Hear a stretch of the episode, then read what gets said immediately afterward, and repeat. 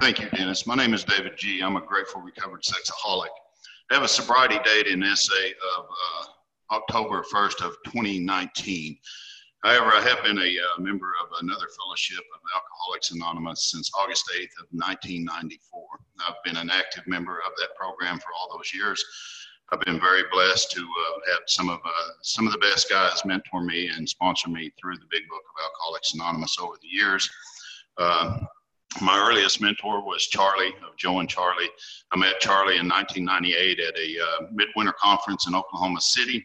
I'd listened to his story. At that time, I was looking to uh, get more in depth with the Big Book of Alcoholics Anonymous. I'd already had a small taste of what it had to offer, and I wanted more. And so they sent me to this man. I had no idea who he was. we visited for a little while. He became my sponsor. And through what he taught me and the experience I had in the big book and through his tapes with Joe, who became a very good friend of mine as well, I ended up uh, being able to uh, to get sober and stay sober and have a spiritual experience that, that has lasted uh, from then till now. However, we do know, you know, with just a few years into that, lust returned, and uh, you know, it's you know the story. I'm not here to tell my story today. So I would just like to, uh, before we start out, just say, first of all, thank you all for asking me to do this. I've done a number of studies over the years in Alcoholics Anonymous and, uh, you know, with different groups, uh, also with conferences. The last one I done was in September of, of 2019 when I was at the bottom with my lust. And that was a weekend that uh, I wish not to repeat ever in my life again. I was at the Tri State Conference and um, it went really bad. That's when disclosure happened and discovery, and uh, it was just real bad. In fact, I had vowed to never do another big book study as long as as life existed. Uh, I just didn't want to do it anymore. However, after coming to SA and coming over here and, and getting into uh, some of the SA literature, and also particularly the, the book uh, Step into Action that's coupled along with the big book of Alcoholics Anonymous, I began to uh, apply what I had learned and and in a small, in a short time, you know, I found myself uh, really starting to recover from lust and sexual acting out. That's something I never thought that would happen for me. I got free of some resentments. And at that time, I went back and, and started dedicating the work to the big book again and taking guys through it as well. And it's been a great experience ever since. I just want to say that I am not the guru of Alcoholics Anonymous or the big book of Alcoholics Anonymous, nor do I uh, do I have uh, any medical history as a doctor, psychiatrist, or any of that. I'm just an old drunk, and I'm also a lust addict who has found a way to recover. Feel free to agree or disagree with anything I say about the Big Book of Alcoholics Anonymous. In fact, I encourage you very sincerely, if there's something I say that does not coincide with the Big Book of Alcoholics Anonymous, please disregard that because I don't want anything but the message of the Big Book to be there because that's what saved my life. So right away, I would like to jump into our book study. That's enough about me in the introduction. In August of uh, 1994, I came into Alcoholics Anonymous. I got sober, and I had been sober for about a year without any drink. I had, I was an untreated alcoholic. I was sitting in the rooms dying.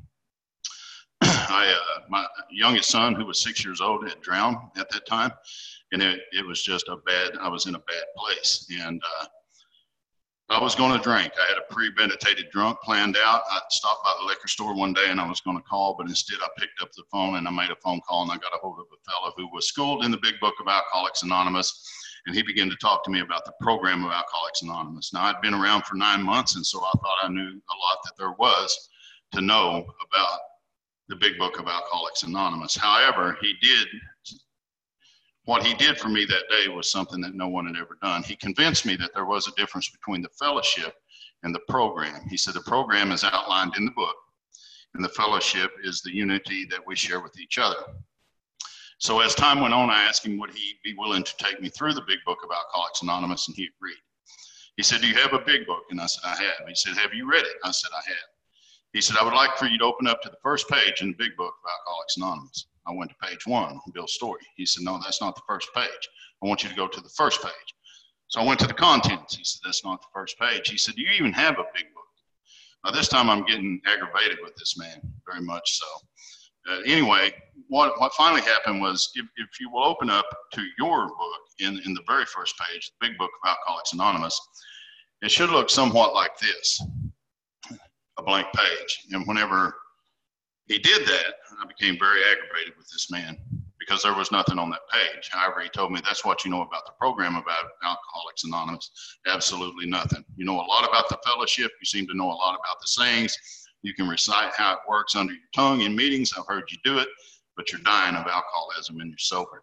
And he said that's untreated alcoholism. And so that's what he did for me that day. After the blank page, if you'll open it up to the next page, it says Alcoholics Anonymous. That's where we're at. And the page over from that contains the very first promise in the big book of Alcoholics Anonymous. and it should look something like this if you have a fourth edition book. Alcoholics Anonymous, this says, This is the story of how many thousand men and women have recovered, not recovering, recovered from alcoholism, not from alcohol, from alcoholism. We're not here to recover ever from from behavior, sexual acting out, but we can recover from alcoholism. There's a big difference. I had a friend that robbed a pharmacy. He was shot in the chest with a 38. He recovered from that gunshot. But I promise you, he's not bulletproof today. And that's uh, the same way as it is with us. So, the very first promise in the big book of Alcoholics Anonymous tells us this is the story of how many thousand men and women have recovered, not recovering. And I will hit on that a lot as we go through it. So, as you look over to the next page, you see the contents. That's going to give an outline as we're going to do it in the weeks to come. We're going to look at the preface, the forward to the first, second, third, and fourth edition we're going to look at the doctor's opinion very closely. We're going to see physically that we are somewhat different than other folks whenever it comes to uh, lust and sexual acting out. Now this now this study will be geared at, at, lust and sexual acting out. If you have other addictions, we welcome you, but this will be what we uh, what we uh, are here for. Also, after that, we'll take a look at Bill's story. There is a solution more about alcoholism. That'll all be step one. Every bit of that work through there will be step one. After that, we'll look at chapter four, We Agnostics. That whole chapter is devoted to step two. Chapter five, How It Works, contains the uh, directions on how to work steps three and four. After that, we will get into action, and that will take us into uh, steps five through uh, 11. Uh, working with others will be entirely devoted to step 12. After that, after the spiritual awakening has taken place as a result of doing the work, they will then begin to look at the wives, the family after the employers, and a vision for you. So if you'll flip on over as you come to the preface, that's where we'll begin today. It says, This is the fourth edition of the book, Alcoholics Anonymous. The first edition appeared in April of 39. In the following 16 years, more than 300,000 copies went into circulation. The second edition, published in 55, reached a total of more than 1,150,500 copies. I always like to look at how the hand of God is moving right through here. It also says uh, the third edition, which came off the press in 76, achieved a circulation of approximately 19,550,000 in all of its formats. And that's what I sobered up on was a third edition.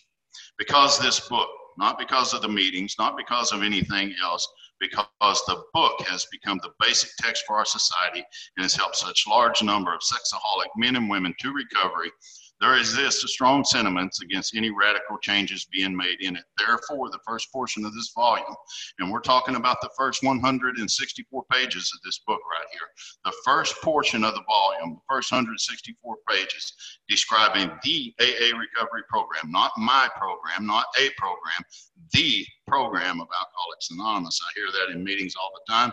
I used to say it myself quite often my program got me here, and the program is what has kept me here. So the program has been left untouched in the course of revisions made for the second, third, and fourth edition the section called The Doctor's Opinion has been kept intact, just as it was originally written in 39 by the late William D. Silkworth, our society's great medical benefactor. Now, we'll be looking close at Dr. Silkworth because this is the man for the first time in history who figured out that what goes on inside of us is somewhat different than what goes on inside of other people. In fact, he'll talk about it quite in depth in his story.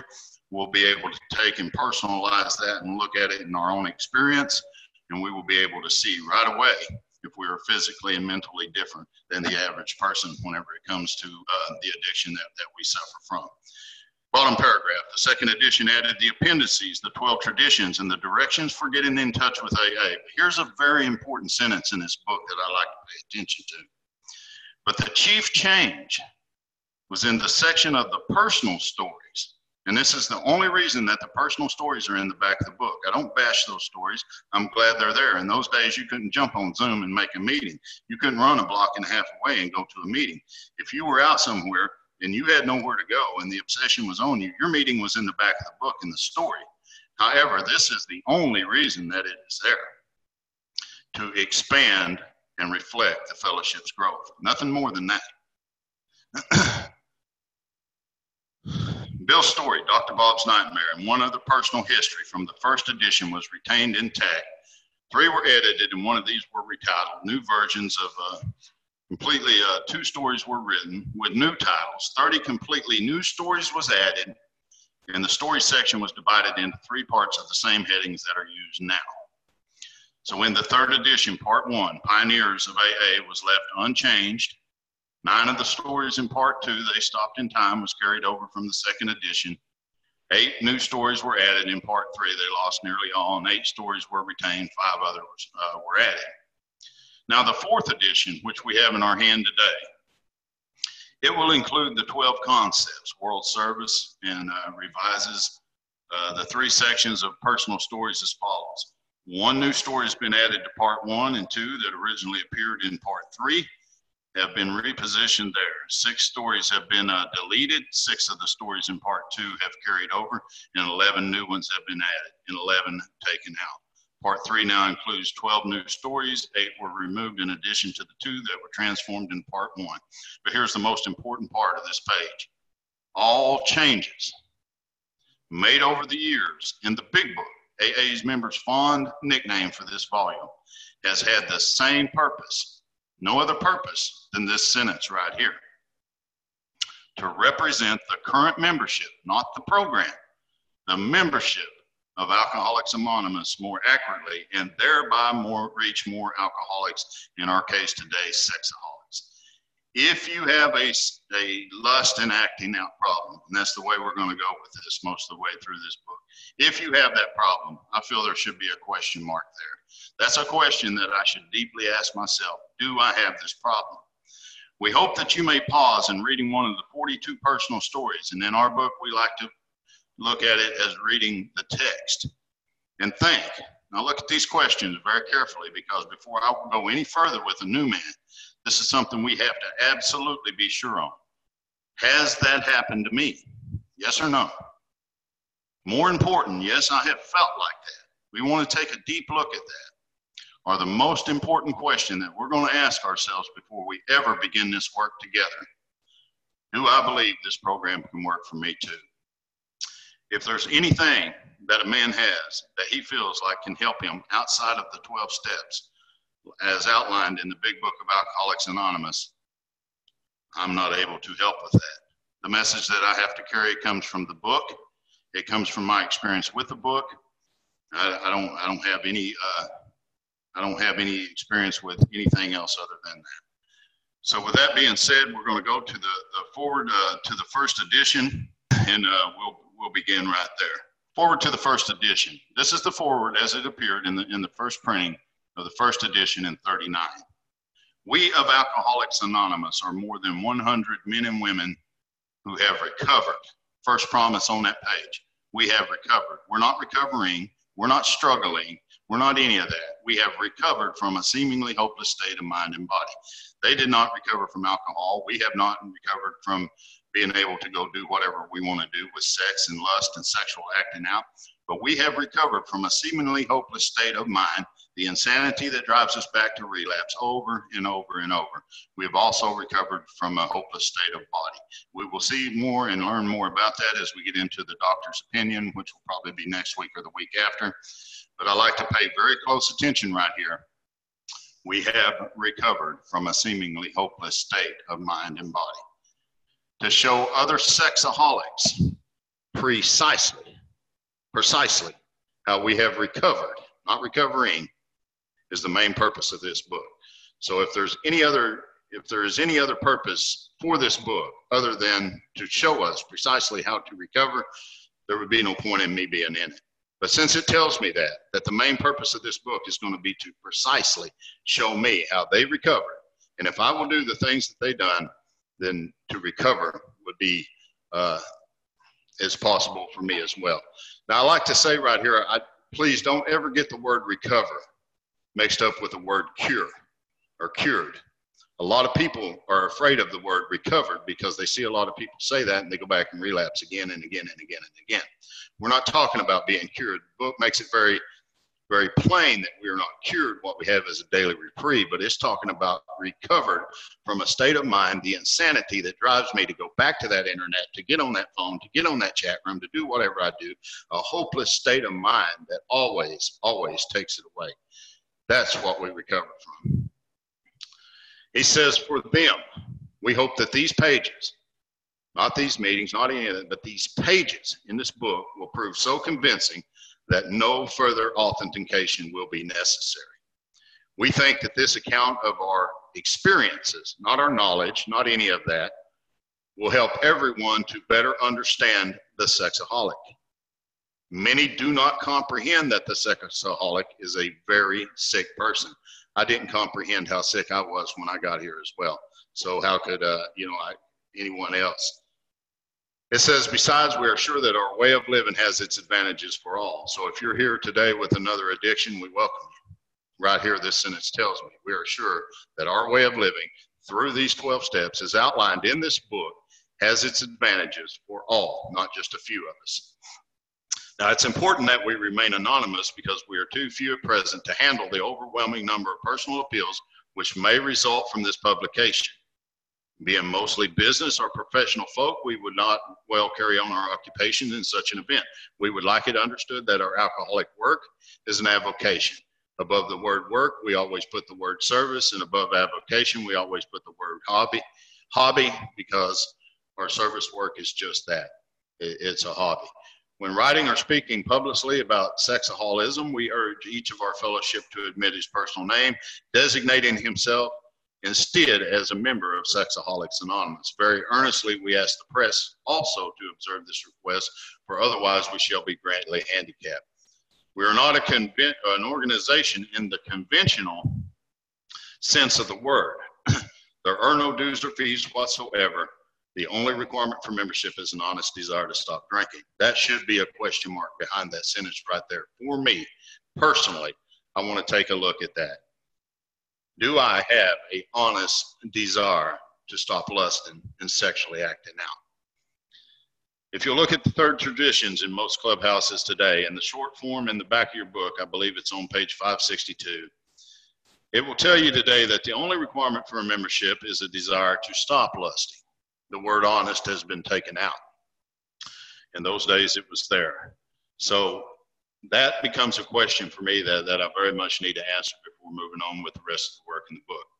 We're not allied with any particular faith, sect, or denomination. Thank God for that. Nor do we oppose anyone.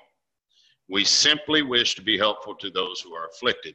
For me, there was another question mark in this book do I feel that I'm afflicted so much that I need the help of these people and this book in order for me to recover. After sitting with that for a little while and looking at my experience, not what my head had to say about it, the answer was absolutely yes. We shall be interested to hear from those who are getting results from the book. Nothing more, the book. Particularly those who have commenced work with other alcoholics. We should be like to be helpful in such cases. Inquiry by scientific in our book, we always write mind above that. The word medical, we always put the word body above that. The word religious, we always put the word spirit above that. Body, mind, body, spirit, mind, body, spirit. And as we go through this book, that's how we will look at it in order to recover. We will look at the body, the mind, and the spirit. Body, mind, spirit. It says those societies will be welcome. Forward to the second edition figures as it was given as the forwards described the fellowship in 1955. I would like to take a really close look at these few paragraphs. I think these are skipped over a lot in meetings and book studies, and I think this is very important information. I can look at these two paragraphs and I can see absolutely how the hand of a loving God, a creator, or whatever you wish to call him or her, was absolutely in the middle of this thing and guided it to where it's at today. Look at this. Since the original foreword to this book was written in 1939, a wholesale miracle has taken place. Our earliest printing voiced the hope that every sexaholic who journeys will find the, uh, the uh, fellowship of Alcoholics Anonymous at his destination already continues the early text. Twos, threes, and fives of us have sprung up in other communities. And I guarantee that that's been your experience as well. If you are a sponsor in Sex, Sexaholics Anonymous, if you have led men through, men through these steps and they have had an awakening as a result of that, you can bet that they have passed that on to somebody else. And twos and threes and fives have sprung up in other communities, other states, and other countries, and we have begun to recover, not recovering. Next paragraph. 16 years has elapsed between our first printing of this book and the presentation in 55 of our second edition. Look at this. In that brief space, in that brief space, Alcoholics Anonymous the mushroom into nearly 6,000 groups. You tell me that that's anything other than the hand of God, and I will have to disagree with you wholeheartedly. Our membership is far above. Look at this promise right here 150,000 recovered, not recovering, recovered alcoholics. My God, that sends chill bumps up and down through me because up until this time, people had always died. There, there was no answer for this ever since men had first crushed grapes. So, or we had lived with it ever since men had first crushed grapes. I'm sorry. Groups are to be found in each of the U.S., all the province of Canada. AA has flourishing communities, the British Isles, Scandinavian countries, South Africa, South America, Mexico, Alaska, Australia, and Hawaii. All told, promising beginnings have made in some 50 foreign countries and U.S. possession. Some are just now taking shape in Asia. Many of our friends encourage us by saying this is but a beginning, only the artery of a much larger future ahead. I went to my sponsor and I told him, I said, You told me that every word and every sentence in this book related to me and my experience. I don't have any experience with that at all, and I doubt you do either. And he said, I'd like for you to read that again very closely. What that tells me is anywhere you go in the world, there is a meeting of Sexaholics Anonymous, Alcoholics Anonymous, whatever your problem may be, and you might ought to be in it. So don't tell me that that doesn't apply to you because it applies to you and me and everyone else. If you look very closely, that was only the beginning. Today is worldwide. The spark that was to flare into the first AA group was struck in Akron, Ohio, June of 1935. So that's the fellowship's birthday, June 10th, 1935. During a talk between a New York stockbroker, which we know today that man was Bill Wilson. Now, I think we give him a lot of credit by calling him a stockbroker. If you look at his story very closely, he was a stock speculator. He had hung around, he had made a lot of money uh, by, by fast talking to slow thinking people. He had did all these things. And uh, but he had found a bottom and he was able to uh, to get sober through what happened. Now he says during a talk between him and the Akron physician, which was Dr. Bob. Now six months earlier, the broker Bill had been relieved of his drink obsession, which for us would be lust, by a sudden spiritual experience following a meeting with an alcoholic friend who had been in contact with the Oxford groups of that day. Now, this man's name was Ebby Thatcher. And as we get into Bill's story here in the next couple of weeks, we're going to be looking at how Ebby came to Bill. They were friends, they had drank together. In fact, Ebby was one of the worst drunks Bill said that he had ever met in his life. In fact, many times Bill had said, if I ever get as bad as Ebby, I'll quit. But Ebby showed up, and Ebby was sober. Now, Ebby had been in contact with the Oxford groups of that day, which was an organization that was worldwide. And there were certain steps that they had took in order to recover, and this had worked for Ebby. Apparently, Ebby was sitting at his kitchen table two months sober. Now, this had a great, great impact on Bill because Bill knew exactly how he was. But look at the next sentence. It says, He had also been greatly helped by the, the late Dr. William D. Silkworth, a New York specialist in alcoholism, who is now counted no less than a medical saint by AA members and whose uh, story of the early days of our society appears in the next pages. From this doctor, and here's the key to it the broker, Bill, had learned the grave nature of alcoholism. That is step one. And so, for you and I to recover from sexaholism, from lust and sexual acting out, we have to know the grave nature of it. I've uh, found, I've heard many guys, and, I've, and I've found it a lot being said in the fellowship. You know that that they only have a few days sobriety, but they're at step ten. I, I just I don't feel that that anything could be further from the truth from that because I know in my own experience, just like it said right here, until I learned the grave nature of sexaholism, there was no answer there for me. I continued to resume my behavior over and over and over and over. But what had happened was Bill had been three different times to Towns Hospital. And this little doctor began to tell Bill what he felt was the matter with people like you and I. He said, I see you guys come in here and you do very well as long as you're here. He said, We give you the best medical attention that that was possible for that day. He said, "We sober you up. You do real good. We send you back out on the street. Somehow your mind convinces you that it's okay to take a drink. In our case, it'd be okay to uh, take a lust drink. You do that. In their case, they picked up the bottle. In our case, we turn on the internet or whatever it is we do. At that point, we trigger the, the phenomenon of craving that the doctor will talk about.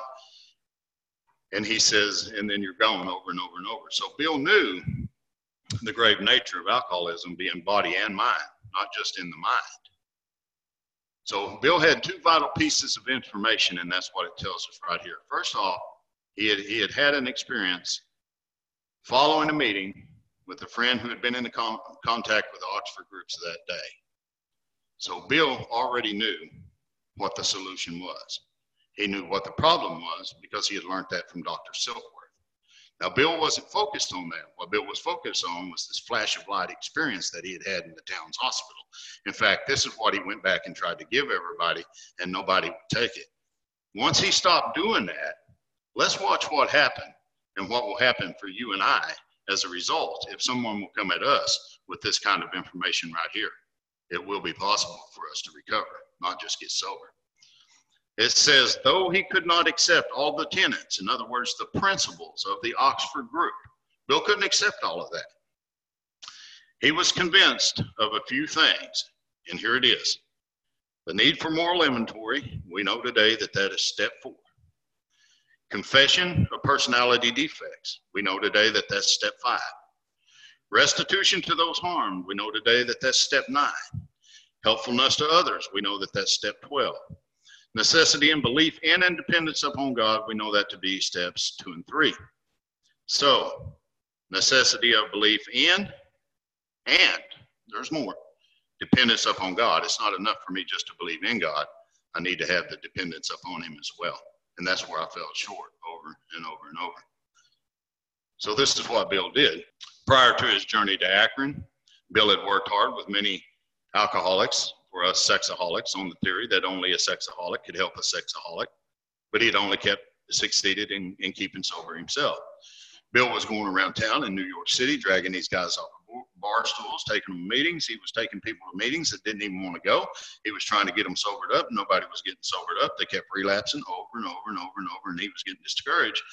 And uh, so uh, what had happened was he went back to the little doctor and he said, I, I don't understand this. He said, You know, I'm giving them everything I got and nobody's getting sober. And he said, No, but you're staying sober. That's the difference. But what he told Bill was very vital, and it would probably set up what would happen in our fellowship throughout the rest of history. He said, Why don't you quit telling them about this white light experience that you had in Towns Hospital? Quit telling them about this flash of light, this spiritual experience. You go to them and you talk to them about the allergy contained within your body. What happens to you once you put it in? What happens to you once you take it out? How the insanity comes to you. Go at them with that. Then after they've get they have had a little bit of sober time behind them, then come at them with a spiritual solution. And I think that you will have a much better chance of reaching folks. And so it was. So let's look at who his uh, very first person that he tried this with and worked turned out to be it said the broker had gone to Akron on a business venture which had collapsed, leaving him in greatly in fear that he might start acting out again.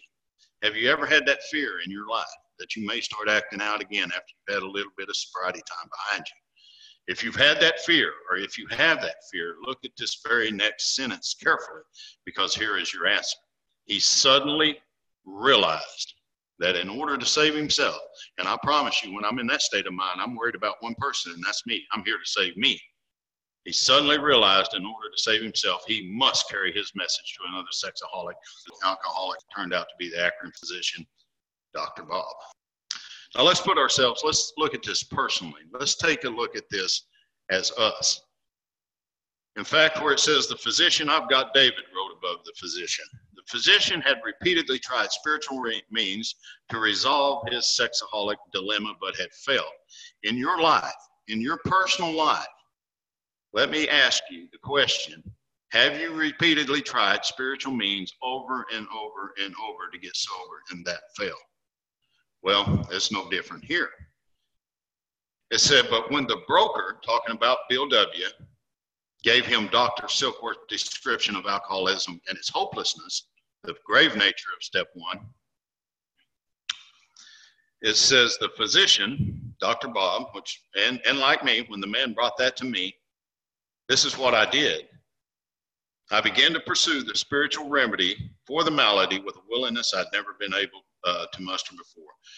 This says in our book that he sobered, never drank again up to the moment of his death in 1950, and that is a promise. That's what happened for Dr. Bob. Now, Bill was uh, surprised to learn Dr. Bob had already been in the Oxford group. Dr. Bob already knew the program of action. But what Dr. Bob did not know was about the physical allergy, the information that Dr. Silkworth had given to Bill back over in the Towns Hospital. So when he gave this to uh, to Bill, and Bill went and gave this to Dr. Bob. Dr. Bob sobered to never drink again, our, in our case, never to lust again. And I've had this happen with a lot of guys that I've worked with since being over here. They've been in the program for a long time. They've read the book. They understand the steps. They know what's going on.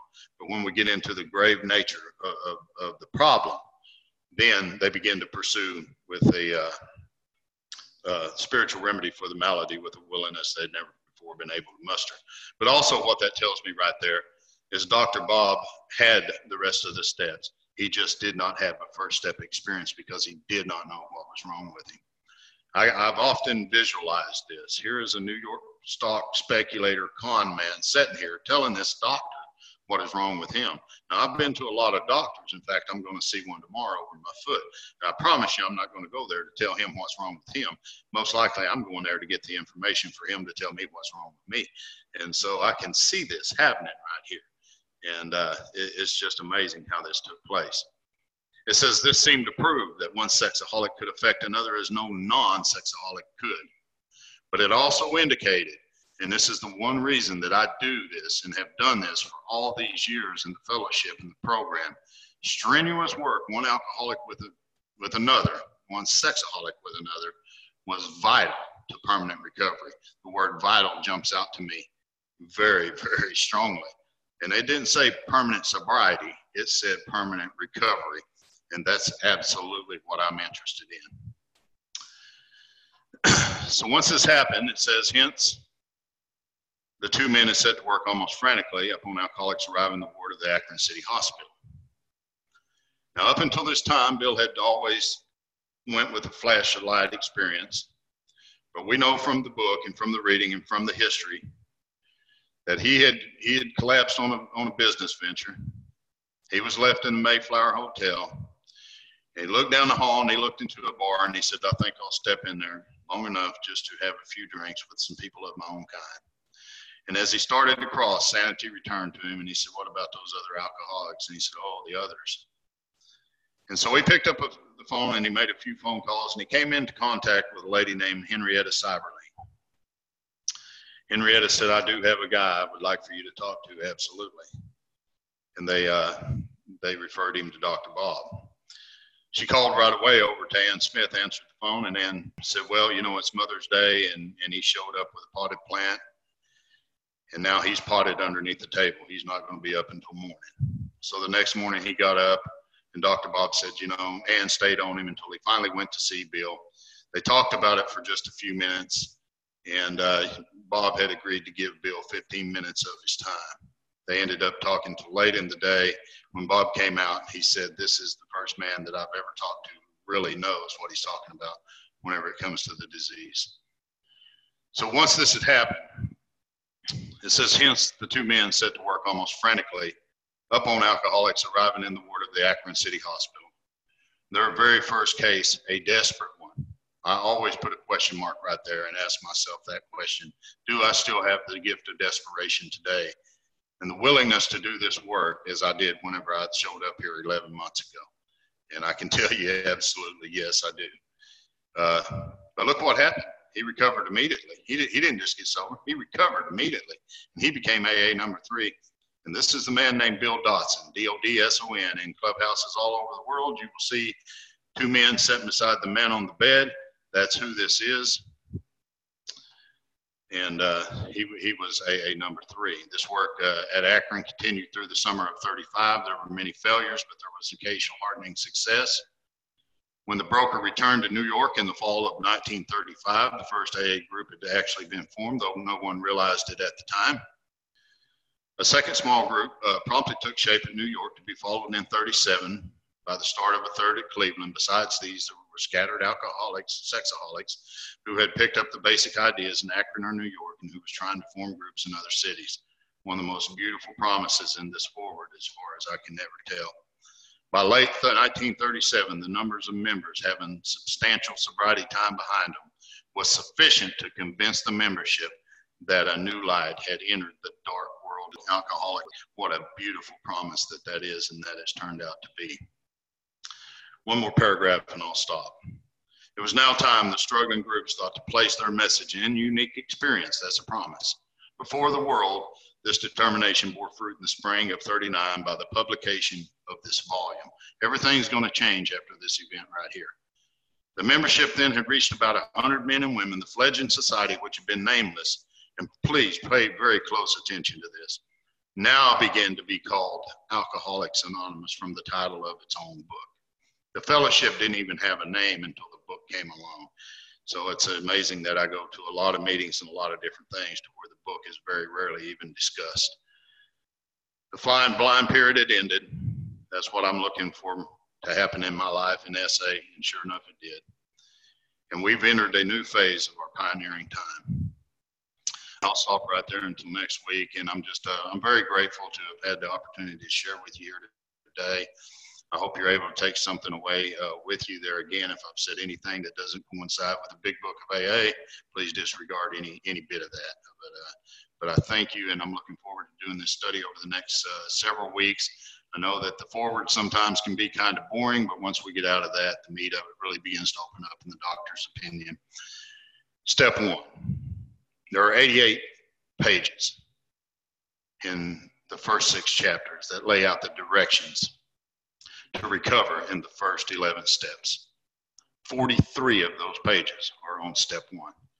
So when I hear somebody say, I do step one 100% every day, that's almost scary for me. However, that's your experience. That's your experience. Thank you, Dennis. Uh, thank you so much, everybody, for letting me share. I'm glad to be here.